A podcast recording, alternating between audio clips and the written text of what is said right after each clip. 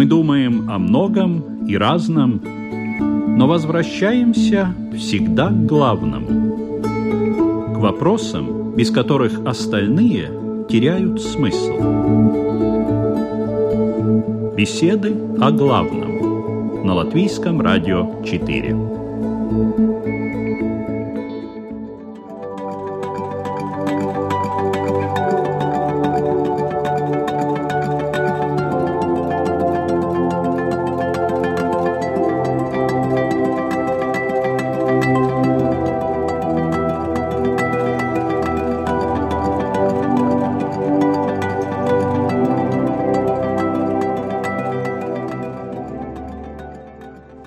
Психологи говорят, что основополагающими отрицательными эмоциями являются обида и страх.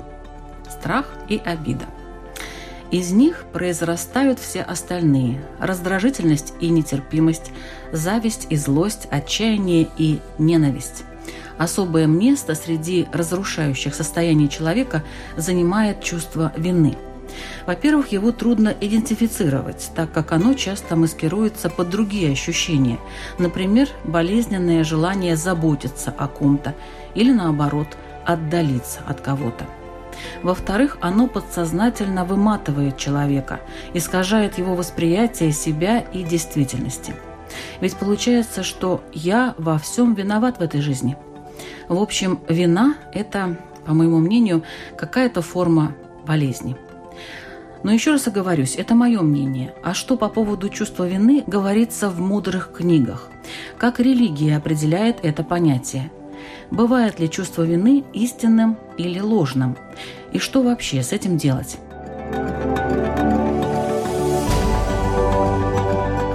Сегодня в программе «Беседа о главном» тема «Чувство вины. Что с этим делать?» И ее обсуждают православный священник Артемий Кучинский – Добрый день, дорогие радиослушатели. Равин Ильёху Крумер. Добрый день. И имам Мухаммад Гига. Добрый день. Ведущая Людмила Вавинска. Здравствуйте, уважаемые радиослушатели. И мы начинаем. Начинаем.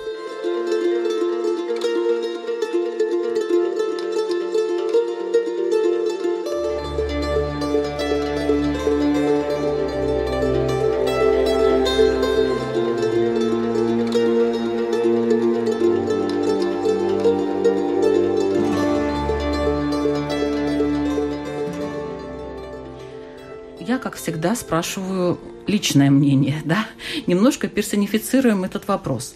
Вот у вас, у самих когда-то возникало чувство вины, и с чем оно было связано? Или Йоху? Конечно, возникало. Чаще всего это бывает связано с какими-то не вовремя сделанными делами. Ну, Точнее, не сделанными. Это временное такое чувство, да? Э, ну да. Как бы, как вам сказать, да, если все время находишься в состоянии дефицита времени, то оно превращается в постоянное. То есть чувство вины постоянно присутствует в вашей жизни или э, Ну, так или иначе, увы. Так или иначе есть. Но оно вам мешает? Сложно сказать. Наверное, как э, некий не самый удачный но тем не менее регулирующий механизм, оно мне помогает собраться и что-то все-таки сделать. Но, в принципе, конечно, чувство вины – это очень неоднозначное явление. В православии, э, отец Артемий, вот у вас как, э, бывает такое чувство, и с чем оно тоже связано? Чувство вины для христианина – это, можно сказать, некий спутник духовной жизни, потому что с точки зрения христианства понимание чувства вины, оно где-то родственно э, пониманию такого явления, как стыд. Христиане считают, что стыд – это то, что отличает человека от животного, потому что животное, когда как-то поступает, ему как-то ну, не особенно это важно, правильно или неправильно, животное живет инстинктами, а человек живет разумом прежде всего. И когда мы совершаем ошибки, наша совесть э, значит, э, подает голос и возникает чувство вины. И можно сказать, что это является признаком того, что надо менять себя, надо исправлять свои ошибки, и поэтому чувство вины возникает ежедневно у меня лично и часто. Ну, это такое, как вы уже описали, позитивное чувство, в том плане, что надо менять себя, значит, нужно развиваться, как-то расти над собой. Нельзя сказать, какое оно. Это вспомогательное чувство, как некий инструмент, который помогает как-то исправлять себя, так скажем что mm. очень важно. Мухаммад. Чувство вины по исламу – это абсолютно нормальное состояние мусульманина, верующего человека. Но я бы хотел разделить немного. Чувство вины – это не означает чувство страха или какое-то такое паническое состояние, или какое-то состояние беспокойства, тревоги. Это состояние того, как, совершая какие-то ошибки, да, какие-то грехи, связанные с религией, ты вот начинаешь жалеть об этом, да, и испытываешь чувство вины. Я бы еще другой, как бы вид, что ли, разделил бы. Чувство вины в значении упущения – значение того, что вот сколько я мог бы сделать или в какое-то определенное время я мог бы сделать то, и ты испытываешь так чувство вины. Нас всегда учили, что это время, драгоценное время, которое мы имеем, если их не заполнять благими делами, то они уходят как пустые ячейки, которые ты никогда не сможешь заполнить. Вот это удивительное такое состояние, если осознать действительно, что пять минут назад уже не вернуть. Это уже новое время, которое ты проживаешь. Эти пустые ячейки так и остались. И, конечно, когда задумываешься, сколько у меня таких пустых ячеек, и так испытываешь чувство вины. То есть Почему? у вас только с этим связано чувство вины? Только Пол... со временем потраченным как будто бы это не как, так, как надо. второй вид, да. Но в основном, в основном и чаще всего чувство вины испытываешь тогда, когда грехи совершаешь. И это абсолютно нормальное состояние, которое не порицается, а напротив... Часто это бывает у вас? Ну, слава богу, нет, не часто, но все-таки бывает, конечно.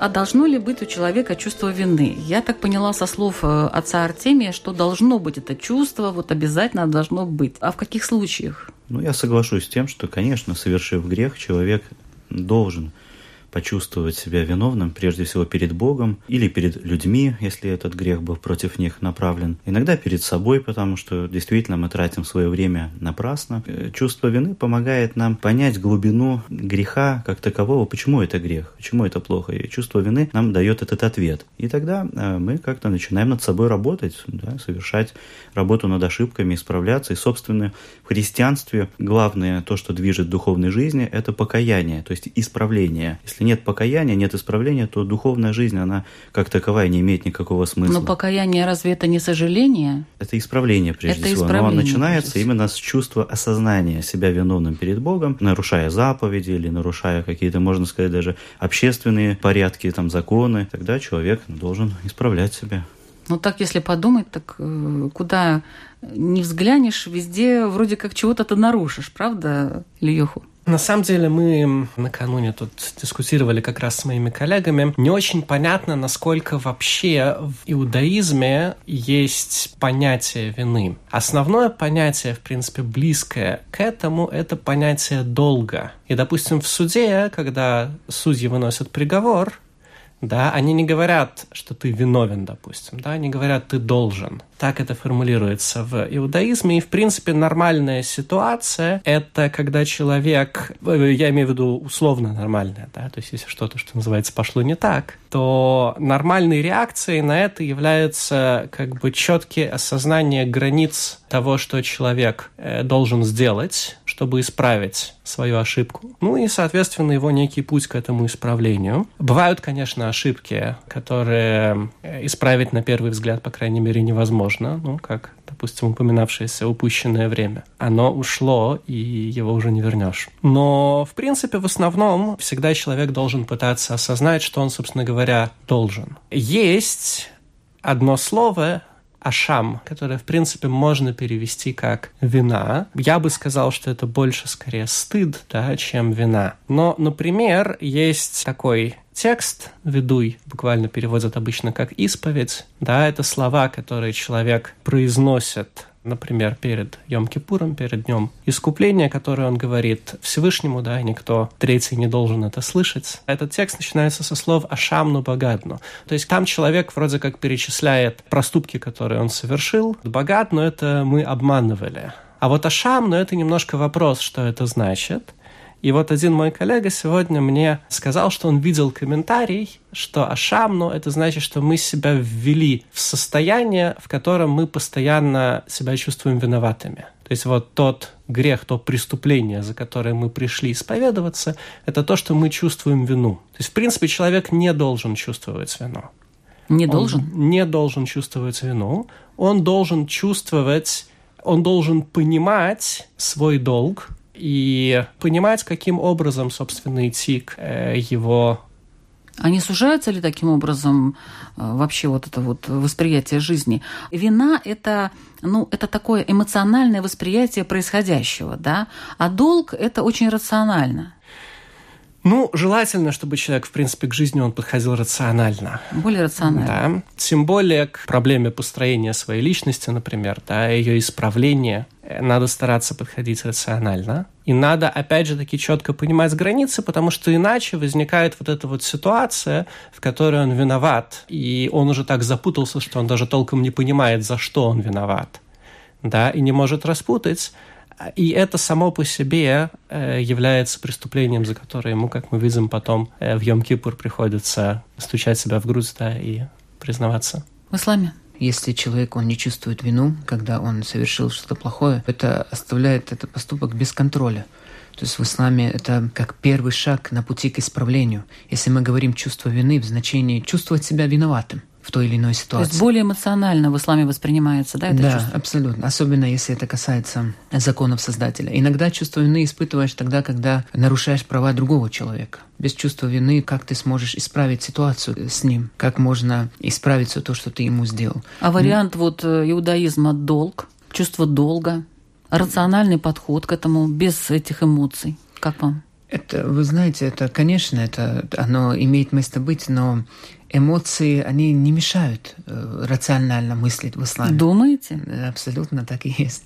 Эмоции... Вообще, я думала, что эмоции всегда мешают рационально мыслить. Вы знаете, чувство... Не только в исламе, но и mm-hmm. вообще просто в жизни. Чувство вины, когда оно приходит к человеку, если он адекватно все воспринимает, то это ему не помешает ни в коем случае что-то исправить. Но это при условии с правильным понятием, что такое добро и зло. Так как иногда чувство вины может возникнуть у человека, например, в следующей ситуации. Мы мы воспитываем ребенка, допустим, да, какие-то обстоятельства, когда нужно было его наказать, и он заплакал, то эти слезы, мы знаем прекрасно, что слезы для ребенка иногда в пользу идет ему, да, для воспитания. Ты можешь испытывать чувство вины, но на самом деле то, что ты сделал, это правильно по религии ислам. Да, почему? Потому что воспитание детей, оно требует иногда слез. Без этого не воспитаешь. То есть не будет чувства вины, если Абсолютно. справедливо наказан какой-то человек, да? Да. да. Но вот. видите, рациональность все-таки есть какая-то, да. присутствует, и эмоции тут ни при чем, между прочим, да, да получается. Вот, вот это как один из примеров. Поэтому следует э, обязательно упоминать то, что с правильным понятием того, что ты сделал, потому что есть хорошее, есть плохое. Да, есть законы Бога, которые говорят о том, что есть хорошо, что есть плохо. И на основании этого уже ты действуешь.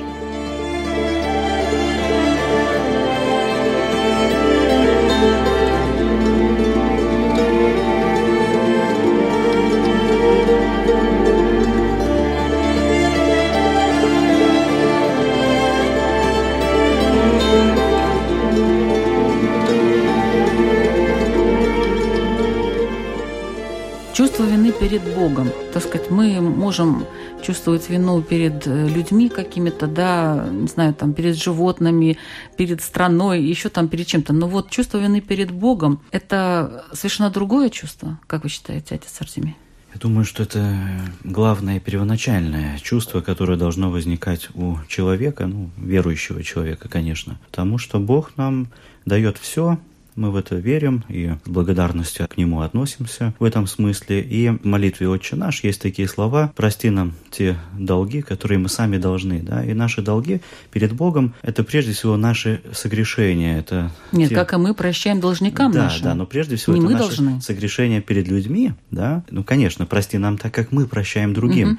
Да, то есть здесь вот мы такую проводим параллель, что поступи с нами так, Господи, прости нас так, потому что мы тоже хотим прощать других. А если мы не прощаем, то, конечно... То есть вина – это прощение. Вот как можно э, это чувство убрать из своего состояния? если мы исправляем свою ошибку и э, не повторяем своих таких поступков, которые приводят к чувству вины, то действительно она изглаживается. Да? Тогда человек уже не возвращается к этому. И здесь вот есть очень тонкий момент. Бывает так, что человек начинает испытывать чувство вины, и когда вот это чувство перерастает в эмоции, да, то, о чем мы говорили ранее, то тогда может возникнуть другая опасность, такое как уныние, да, если разделить положительные черты вины и отрицательные. Вот э, уныние, и когда мы опускаем руки или идем на какие-то отчаянные поступки, некоторые люди считают, что они не способны исправиться, да, и тогда человек уже начинает заглушать себе это чувство вины и идет уже совершенно в обратную сторону. Поэтому здесь очень важно не ошибиться и не поддаться эмоциям, а поверить, что действительно Бог поможет и простит наши грехи, но при условии, если мы будем сами справляться. Вот это самое покаяние, да, в чем оно должно заключаться? Вот что это? Так, чтобы было понятно не только христианам, но и представителям других религий. Да, ну, прежде всего, покаяние начинается с осознания своей ошибки, с определения. Э, затем мы направляем все свои усилия. Вот христиане в первую очередь обращаются к Богу, к Творцу с просьбой о прощении, потому что, в принципе, главное молитвословие, которое звучит в наших храмах, дома, когда мы молимся, это молитва «Господи, помилуй», потому что только в Его власти и силе нас простить и помочь нам исправиться. Да? И, во-вторых, наши личные усилия направлены на избавление от своих ошибок не только в нашем прощении со стороны Бога и ближних, но в том смысле, чтобы никогда не повторять больше своих ошибок. Это и есть покаяние. Тогда такое покаяние настоящее.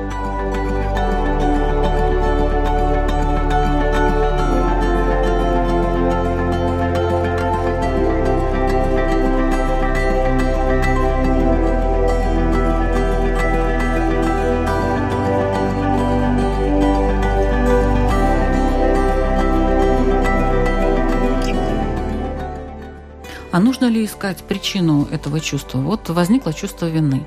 Оно возникает независимо от того, веришь ты в Тору, веришь ты в Коран или в Библию. Вот есть оно у человека, но хочешь, не хочешь, да? Э, надо ли вот копаться в себе там, или, так сказать, поверхностно? Вот, допустим, я обидел человека, ну, вот где-то у меня чувство вины присутствует, но при этом, если глубоко копнуть, может быть, там есть и злорадство какое-то, да, я, может, и хотел его обидеть в какой-то момент, потому и потому. Вот стоит ли ворошить вот эти все вещи, копаться в этих подвалах, или лучше так? Есть у нас какой-то момент ситуация, мы ее решим и, и все, и забыли.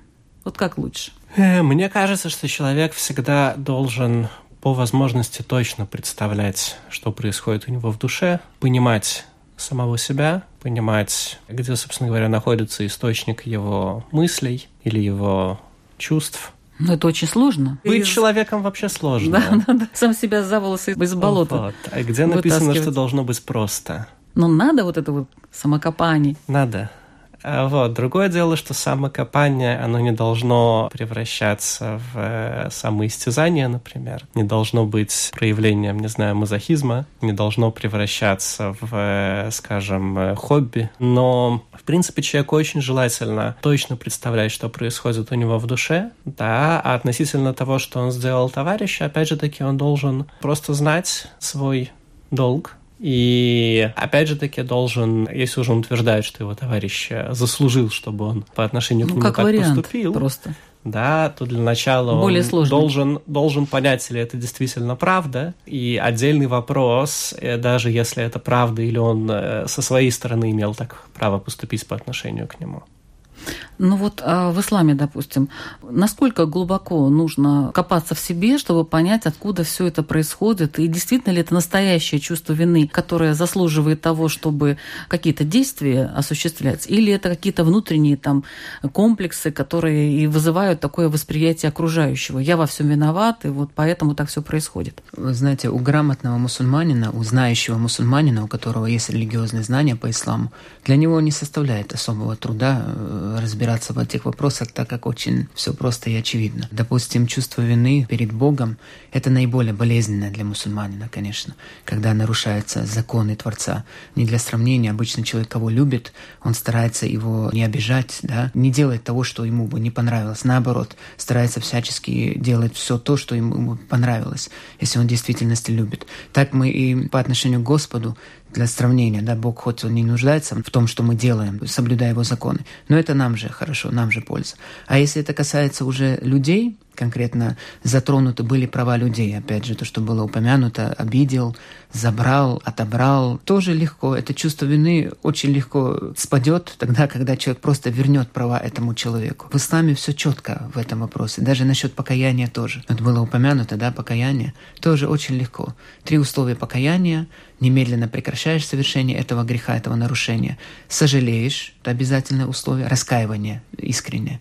И в будущем имеешь твердое намерение больше не возвращаться к этому. Даже если вернулся, да, это не возвращает этот грех, это уже новый грех будет, да. Но если эти три условия выполнены, то все, все очищаешься. Поэтому чувство вины для знающего мусульманина долго не длится. В этом-то и дело. То есть он долго не будет себя мучить. Потому что как только возникает это чувство вины, ты делаешь все возможное, да, чтобы это исправить. И ты уже знаешь, почему, в чем ты виноват.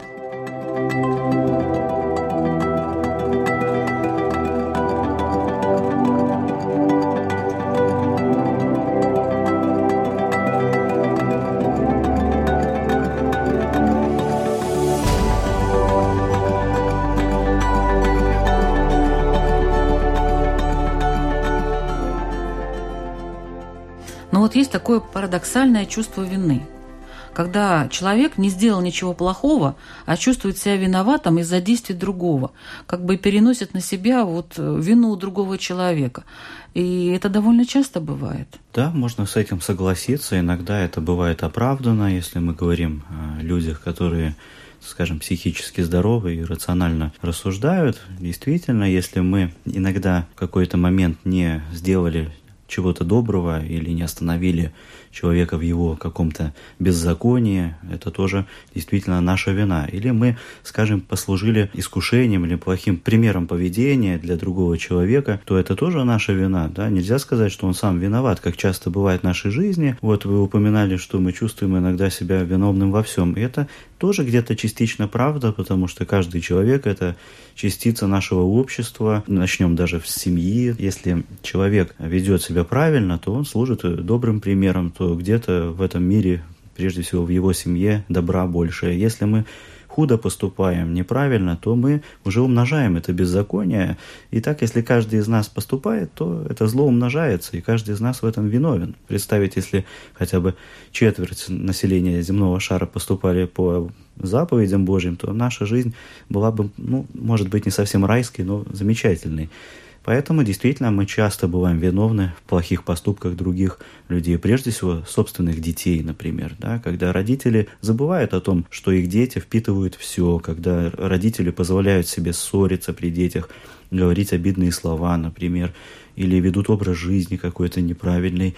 Им кажется, что дети ничего не понимают, они сами выберут когда-то правильный образ жизни. Но, увы, дети ведь говорят на том же языке, что и мы, да, родители, поэтому и худые поступки они тоже впитывают от нас. Ну вот насчет детей, кстати, очень часто говорят психологи о вине ребенка, ну в кавычках вине, а при разводе родителей э, ребенок очень часто считает, что он виноват в том, что родители развелись. Вот это тоже такой для меня парадокс, потому что ребенок, который ни за что еще не отвечает и еще мало что понимает, и вдруг у него появляется вот такая странная ответственность за действия других людей. Почему так происходит?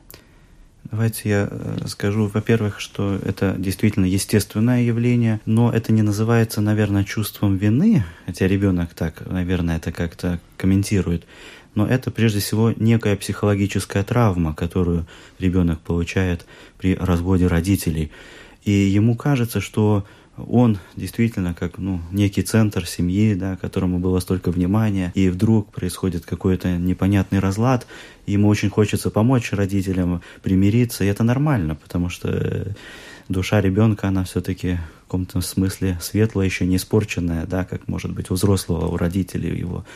И, конечно, это чувство, оно возникает у всех детей, к сожалению. Это очень разрушительное чувство и наносит большой урон психическому здоровью. Э, ну, я бы скорее, может быть, сказал немножко по-другому, что ребенку нужно каким-то образом объяснить себе ту ситуацию, которая произошла, и поскольку, будучи ребенком, он э, эгоцентричен, то автоматически он считает себя источником этой проблемы. Э, до известной степени иногда может быть это правда, в том смысле, что ребенок всегда, скажем, дает некую дополнительную нагрузку да, на отношения родителей, но в итоге причиной не обязательно является ответственностью в том смысле, что то, что ребенок является дополнительной нагрузкой, да, не делает его ответственным. Ответственным, разумеется, являются родители, которые, очевидно, оказались просто не в состоянии справиться с задачей. Но мы так хорошо все жизни. объясняем, а вот что делать такому ребенку или что делать э, родителям, идти, чтобы этого не было? Идти к психотерапевту. Процесс развода – это очень э, травматический процесс, и для взрослых в том числе, да, ну и, понятное дело, для ребенка. И я думаю, что он во многих случаях требует э, дополнительной помощи специалиста. Это что-то новое для меня, вот эти вот то, что сказали эти психологи, я категорически с этим не согласен, потому что все зависит от возраста ребенка, конечно, но ребенок он не может испытывать чувство вины из-за того, что дети родители... так говорят. Дети очень часто говорят, причем они даже вырастают и говорят, мне кажется, что это я виноват в том, что мои родители развелись. Это довольно часто такое. Знаете, у детей бывает переживание именно в этот непростой период.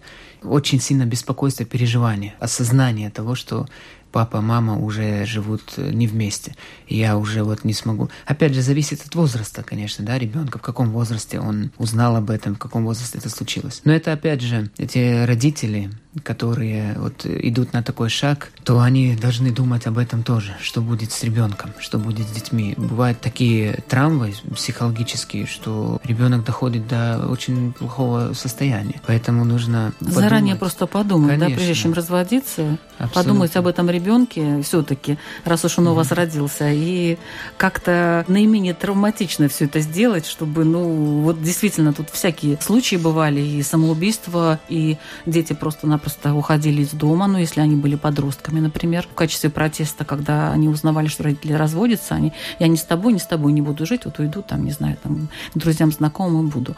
То есть это вот такая вот, да, психологическая проблема.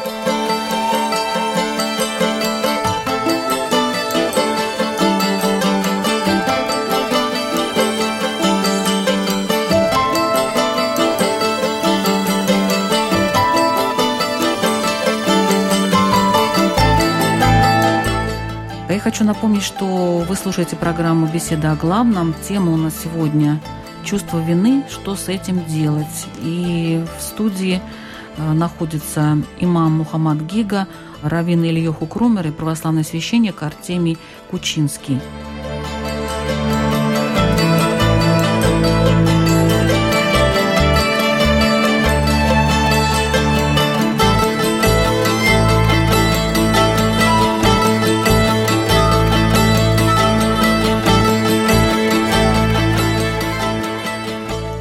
Бывает, что возникает чувство вины по отношению к человеку, которого уже нет на этом свете. Кому тут придешь? Ну, пришел к памятнику там на кладбище, да, ну, это, конечно, ну что, это тоже не то, это тоже не то. Ты уже этому человеку ничем не поможешь, ты ему ничего не скажешь. А чувство вины осталось. Вот в этой ситуации что делать? Ну, у христиан есть единственный способ как-то загладить это чувство вины, исправить это прежде всего усердно молиться об этом человеке. Молиться о прощении его грехов, о том, чтобы милость Божья как-то пролилась на душу этого человека. Ну, нам неизвестна, конечно, участь, да, но как-то сделать вот этот подвиг по отношению к этому человеку помогает молитва. И второй способ – это совершать какие-то добрые дела от имени того человека, который ушел. И тем самым мы верим, что этот человек одобряет этот наш поступок и простит нам вот то, что, наверное, нас как-то вот привело к этой ситуации таким способом. Угу. В иудаизме. Действительно, есть такая традиция, если человек, против которого ты провинился, он скончался. Один из способов, что можно сделать в этой ситуации – Э, действительно, люди приходят на кладбище.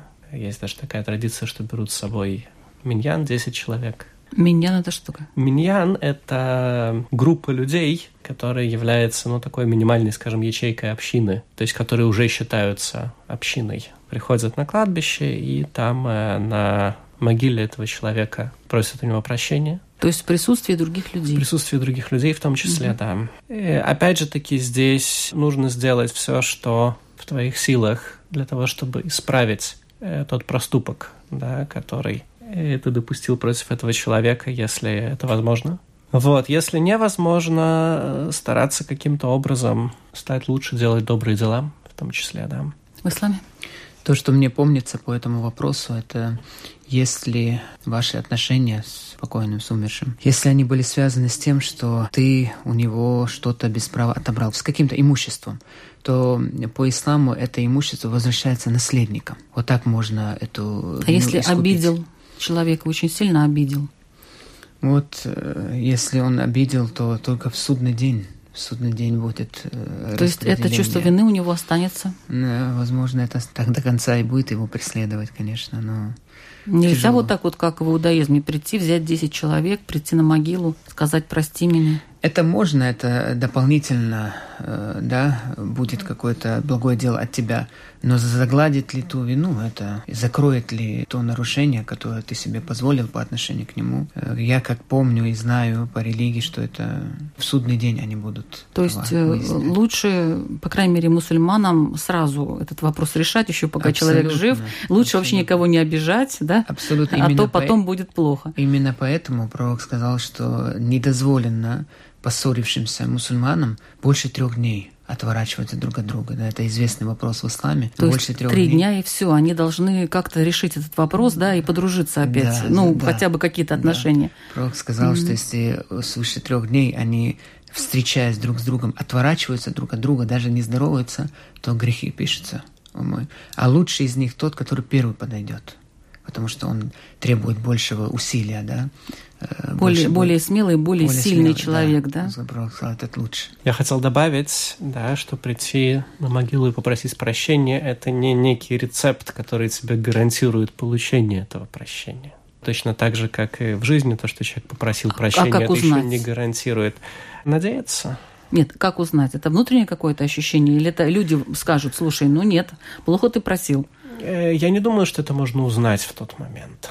Ну, некоторые говорят, вот, э, не знаю, среди людей просто рассказал об этом, и как-то легче стало. Ведь люди к этому стремятся, чтобы просто легче стало на душе. В основном-то вина-то, mm. она на душе лежит, как бы, да, таким грузом.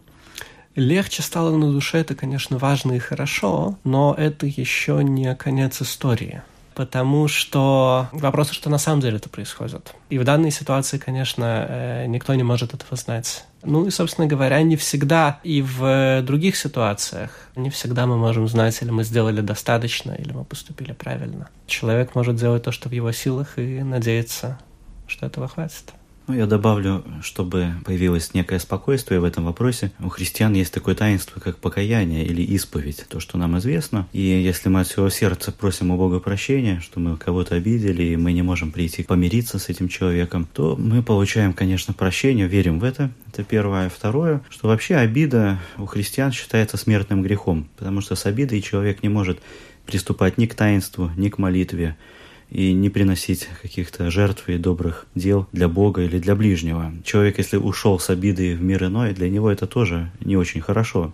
Поэтому христиане стараются ни на кого не иметь обиду, даже если ты поссорился, но не успел помириться, но в сердце ты обязан простить человека, иначе перед Богом это будет таким поступком, как право на прощать или не прощать. Да? Только Бог может прощать, и если мы не прощаем кого-то, значит мы себя ставим выше, чем Бог, который прощает нам всегда, когда мы этого сами захотим.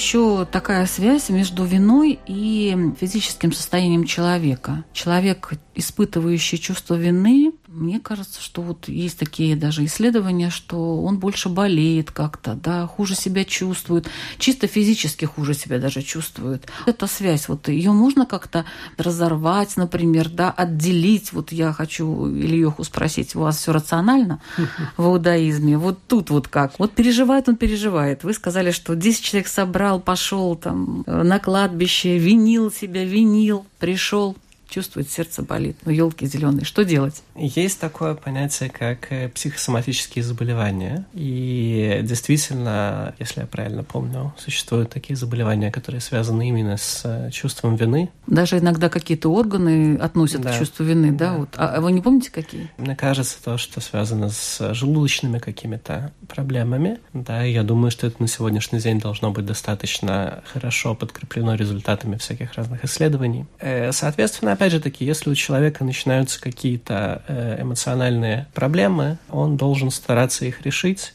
в частности, потому что следствием их могут быть какие-то заболевания. Ну да, вот это такое длительное чувство вины, или бывает хорошо. такое невыносимое чувство вины. Вот бывает такое вот просто, ну, человек уже готов все что угодно сделать, я не знаю, там, идти к тому человеку, которого он обидел, ну, скажем так, да, и просто остановиться на колени там перед ним, э, целовать его ноги, и только прости меня, пожалуйста. Вот такое чувство вины, ну, бывает такое, знаете, вот есть значимые люди для нас, может быть, специально, не специально мы их можем как-то обидеть, или они на что-то обиделись, а мы даже не ожидали, что вот так произойдет, да. И вот это невыносимое чувство, оно действительно может вызвать в дальнейшем какие-то физические расстройства. Без относительно чувств человек всегда должен стремиться к тому, чтобы выяснить, как он, собственно, в каждой ситуации должен поступить, в том числе, если он кого-то обидел. Каким образом выяснить? Да, существует еврейский закон. Какой? Э, ну, есть Талмуд. То есть он должен просто открыть Талмуд и посмотреть, да? Он должен, э, ну, во-первых, подразумевается, что он должен сам учиться и научиться разбираться в этих вопросах. Да, если он не разбирается сам, то он может пойти и попросить совета у кого-то, кто в них разбирается. Кто ну, ему Кровину, поможет. например, да? Да, да, кто ему поможет разобраться в этой ситуации, понять, или он был прав, или он был неправ, в чем именно он был неправ, и каким образом, собственно говоря, ему сейчас поступить. А вот прав, неправ и чувство вины. Э, я прав, да, а у меня есть чувство вины. Тогда, наверное, все-таки я не прав или не совсем прав. Я думаю, что то, что происходит у человека в душе, его эмоции, они не всегда, разумеется, соответствуют истине. Еще и потому, что человек склонен к неврозам, то есть к тому, что он реагирует не на то, что на самом деле в настоящий момент вокруг него происходит, а на какие-то проблемы, да, или какие-то ситуации, в которых он застрял в прошлом. Да, и чувство вины, которое у него возникает, может быть обращено совсем не на того человека, на которого он думает, это чувство обращено. Вот. И опять же таки человек обязан разобраться в себе, и если он не в состоянии это сделать самостоятельно, как, в принципе, в наше время обычно бывает, то э, хорошо, чтобы он искал какого-то специалиста, который может ему помочь. У мусульман все просто. Или вот в этой ситуации тоже есть какие-то моменты такие, которые надо знать?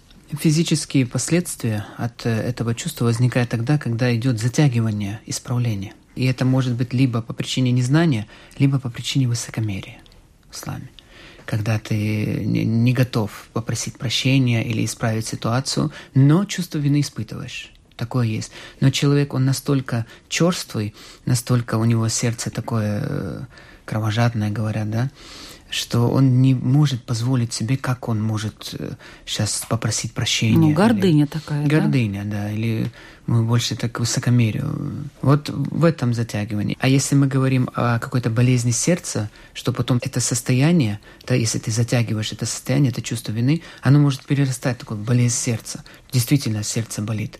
То есть определенные слова, определенные тыкры, которые пророк учил, из-за чего э, снимает это беспокойство, тревогу, которая в сердце. Ну а если человек все-таки высокомерен, надо ли ему снимать вот это беспокойство в сердце? Как вы считаете? Ну, Или сначала нужно работать все-таки с собой? Да, вот опять же, если он посоветуется с имамом, да, он найдет ему выход, он э, как раз определит ему эти два понятия, и он уже сам сможет э, понять, в каком он положении находится. Да.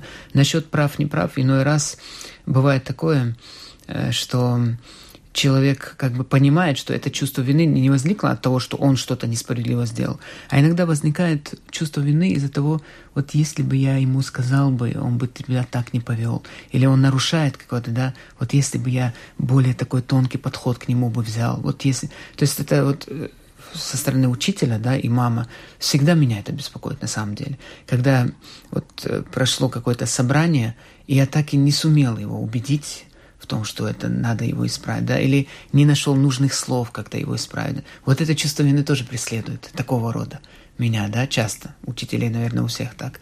Вы читаете эту суну? Если честно, нет, она проходит. Проходит само по себе. А как вы избавляетесь от этого чувства в таком случае? Немного, Вины. когда от работы отходишь, абстрагируешься, пообщаешься с женой, допустим. То есть можно спадает. просто абстрагироваться от этого чувства, да? Или Да. вообще делить, скажем, вот есть работа, вот есть семья. Ну, скажем, да. Я ищу какие-то варианты для наших радиослушателей. Они же, э, естественно, хотят узнать, как им быть в какой-то ситуации. Э, Если, э, знаете, вот совет немедленно исправить это. Это можно сделать. Вот опять же, если ты испытываешь чувство вины, ты что-то недосказал, недоделал. И сейчас это можно сделать. Можно позвонить этому человеку, можно назначить другую А встречу. если он так обиделся, что вот не признает, он вот не хочет он вашего э, извинения там и так далее, исправления, не хочет. Если мы говорим о религии, об обязанностях, то по религии... Он если- обязан, да? Э, Если ты попросил у него прощения, то с тебя уже обязанность снята. М. Даже если он тебя не простил. Но ты... Ты да, сделал как- все возможное, Да, да? вот так вот. То есть это снимается Твоя совесть обязанность. чиста. Да. Но если он все-таки не прощает, ты все равно дополнительно ищешь подхода, чтобы он это забыл. Хоть это по религии ты чист уже, ты обязанность свою выполнил. Мы же не можем поменять э, чувство человека, э, что у него в сердце происходит. Как по религии я выполнил свою обязанность, но для того, чтобы восстановить с ним какие-то нормальные отношения, нужно, конечно, дополнительно поискать подход, чтобы все-таки он тебя простил каким-то образом.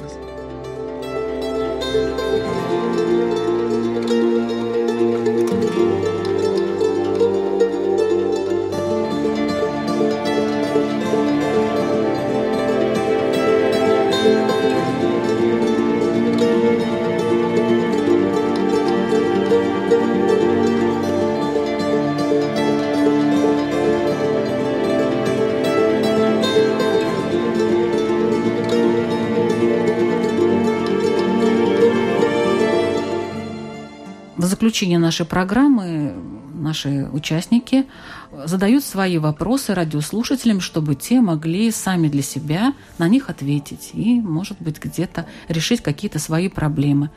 Ну, пожалуйста, имам Мухаммад Гига. У меня вопрос, я так подготовил вопрос радиослушателям. Если кто-то провинился перед вами, то на что вы готовы, чтобы этот человек э, возобновил с вами отношения? То есть, если кто-то провинился перед вами, на что вы готовы, чтобы возобновить с Пойти, ним да? отношения? Да, Мгм. пойти на то, чтобы э, возобновить с ним те отношения, которые у вас были до того, как произошла та ситуация, которая произошла. Я уточню все-таки. Кто-то провинился передо мной. Да. Я буду согласна, допустим, чтобы он просто извинился или там, я не знаю, что-то мне там возместил, или, не знаю, встал на колени, а, отрубил себе руку. То есть на какой шаг я На как- согласна, вот. чтобы его простить. Абсолютно верно, да. Да. И тогда это, если, если бы я услышал бы ответ, то можно было бы определить состояние э, сердца этого человека, состояние его духовности, так скажем. А как? Потом, вот, ну, допустим, если бы он сказал бы, что я сам бы нашел подход, чтобы э, он понял свою ошибку. То есть это уже человек, который действительно грамотный и духовно развитый человек. А Другой может ответить, что я ничего не собираюсь делать, пока он сам ко мне не придет. Вот это уже менее такой духовно развитый человек. То есть это очень интересный такой подход. А, Равин Ильёху Крумер. Есть такая заповедь в Торе – упрекать своего ближнего в том случае, если он что-то делает неправильно. Эта заповедь, она имеет ограничение, да, что упрекать имеет смысл э, только того человека, который э, слушает упреки. Потому что то, что ты скажешь тому, кто не слушает, да, наоборот, станет дополнительным аргументом против него. Да, кроме того, что он что-то нехорошее сделал, вот еще, когда ему на это обратили его внимание, да, так он э, объяснил, э, куда с этим э, мнением идти и что делать, да. Но даже в ситуации, когда ты собираешься упрекнуть кого-то, обратить чье-то внимание да, на его неправоту, ты знаешь, что он тебя послушает, есть еще такой дополнительный закон, что в этот момент необходимо этому человеку выказать некое дополнительное уважение. В тот момент, когда ты вспоминаешь его проступки, ты должен вспомнить о его заслугах. И, соответственно, вопрос, что, допустим, мы даже разобрались со, своим собственным чувством вины. А насколько мы в своем поведении следим за тем, чтобы не вызывать это чувство вины при всей его разрушительности да, у окружающих. Спасибо. Православный священник Артемий Кучинский. Завершая любой день, готовясь ко сну, каждый христианин прежде всего благодарит Бога за то, что этот день прошел. Э, затем в молитве мы выражаем надежду, что Господь подарит нам еще один день. И в конце мы просим у Бога прощения за содеянные прегрешения. И у меня вопрос следующий. А завершая свой день, даем ли мы оценку своим поступкам, словам, мыслям, чувствам, чтобы их не повторить завтра? Чтобы не повторить что? Те Пос... самые поступки... Неправильные поступки. А, неправильные, неправильные поступки. поступки, которые вызывают у нас чувство вины. Спасибо. Вы слушали программу «Беседы о главном». Ведущая Людмила Вавинска. До следующих встреч. thank you